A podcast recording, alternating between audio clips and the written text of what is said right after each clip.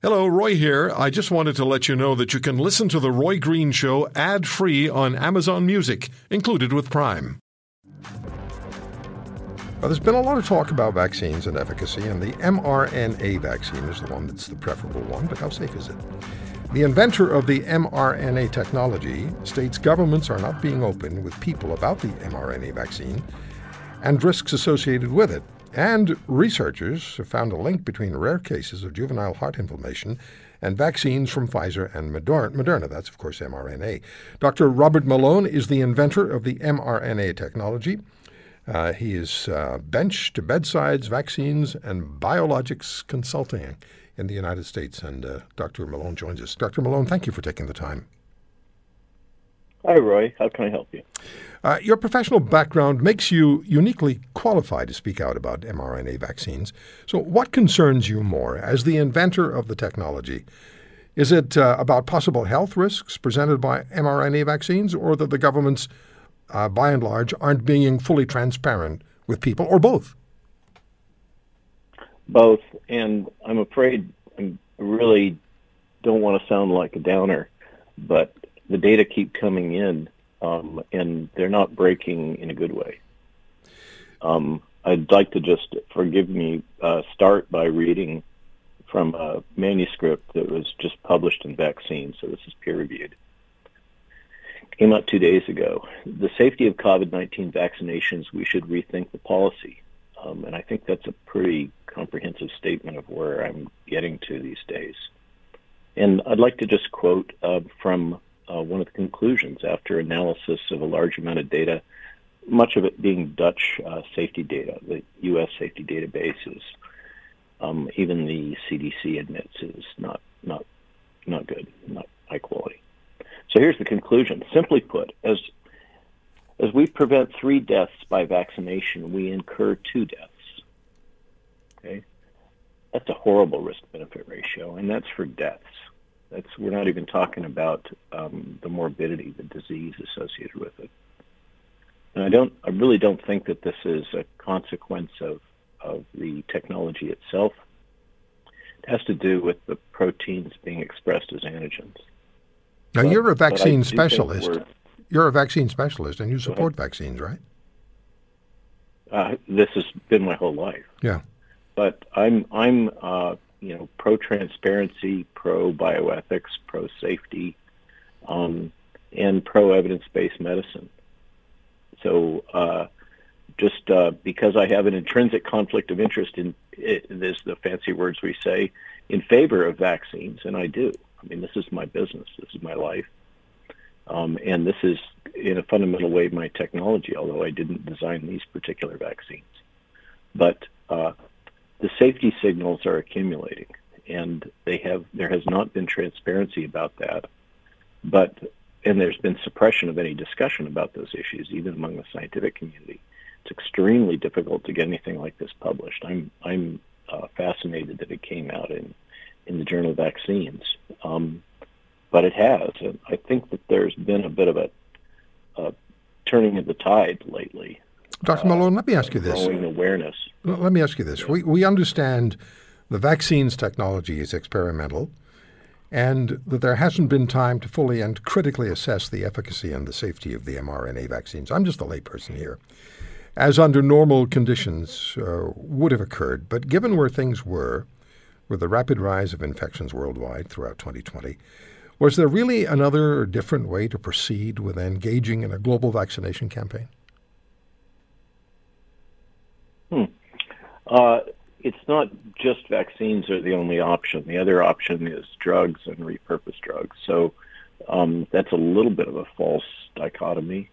And uh, yes, I so I've been through many uh, outbreaks, and I've been at the point of the spear, including the Ebola one, which was really uh, Ebola just drives people crazy for a good reason. It's a horrible way to die. Yeah. Very infectious.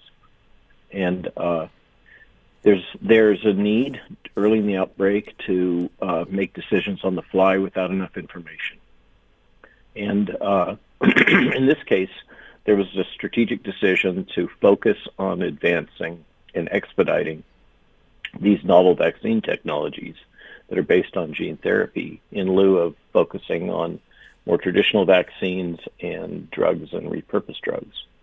That was the decision, particularly within the U.S. government, and uh, so that's that's what we've seen. But the the we're now in a different position. Um, that was then.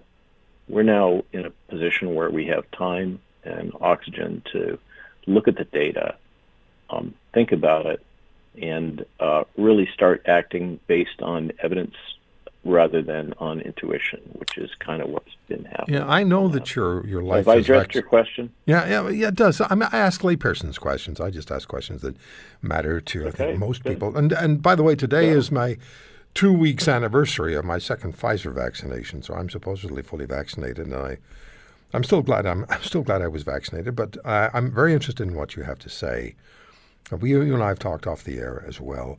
You talked about a Canadian involvement. You wanted to talk about that.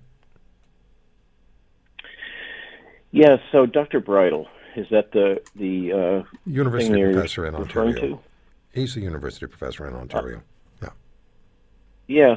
So Dr. Bridle, um, my impression is a person of high integrity, and uh, I think he's a super example of uh, a high quality academic uh, coming out of the Canadian system. And he's he challenging the mRNA as well. He is, and it's based on a Freedom of Information Act uh, action that he and others took because they were concerned about some of the safety signals they were hearing. And uh, what they did was they managed to spring loose a confidential document, what we call the Common Technical Document, that Pfizer had filed with the Japanese authorities. Presumably, the same document was filed with the Canadian and U.S. and European authorities. And what that revealed was, despite the uh, assertions that no corners had been cut, a lot of corners had been cut. And uh, there was some data in that document that uh, he found alarming, and I independently also found alarming. So I'm not aware of this document because I'm not aware of this yeah, document. It's readily available. Yeah, no, I'm just um, not aware of it. And I can send it to you. Yeah, please do. So uh, uh, let, me, let me ask you then you invented this technology 30 odd years ago, correct? Correct. Were the Although I'd like to I'd like to give a shout out. Um, it's that was then, and it was a first generation version. Mm-hmm. The current tech is largely enabled by the work of your own Dr. Peter Cullis of University of British Columbia. And he's another person who doesn't really seek the media, but has done fantastic work for 40 years. And the truth is that the effectiveness, the potency of these vaccines, um, which is really high, is largely a consequence of his own breakthrough work and that of his team at UBC. Okay, Dr. Malone. So, so you, but you invented the fundamentals of mRNA technology. Was what you had established and what you had created was that compromised um, with the creation of the current vaccines? Is your sense that it was compromised? No, I wouldn't put it that way. The the, the technology is what it is. Mm-hmm. This is with with vaccinology. We're always us scientists or physicians are always wrestling about uh, is this really the right antigen? Is this the right open reading frame? Is this the right preparation? Is this the right adjuvant? and it goes around and around. There are no perfect drugs, right? We can all agree on that. Yeah. Everything has safety issues. Yeah. And in this case, I think what we had was some decisions made on the fly in the best intentions to use a protein that was very, very immunogenic, was reasonably likely to be protective. But what wasn't really appreciated in the rush to get something out the door was that this protein also had biologic activity independent of its being an antigen. And that's the problem. Here, what we've got here, frankly, is is a situation where it worked so good that we ended up with a lot of this protein, both from the adenoviral vectors, so that's J and J and others, and from the RNAs, that we now have.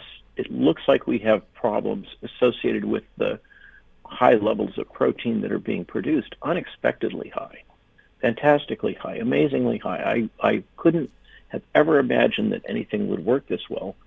But, uh, you know, like with a lot of things, um, those types of advances come with some risks. And here, I think what we've had is inadvertently finding a situation where we're producing a protein that isn't just an antigen. And I think that there's pretty strong indication that that protein is causing blood clotting, the cardiac uh, swelling, and a number of the other things that are uh, contributing right. to these this surprisingly high death rate. And it's an easy fix. Number one, we can drop the dose. Number two, we can go to just one dose instead of two. Most of the adverse events are happening in the second dose. Number three, we can um, uh, re-engineer these vaccines so that the biologic activity associated with spike is knocked out. There's a bunch of things we can do. Okay. This is not holy moly, this is the end of the world and we're all going to yeah. die. Dr. Malone, um, I have to um, stop but, you. I have to stop you there just because we're out of time. If you want to hear more, subscribe to the Roy Green Show on Apple Podcasts, Google Podcasts, Spotify, Stitcher, or wherever you find your favorites. And if you like what you hear, leave us a review and tell a friend. I'm Roy Green. Have a great weekend.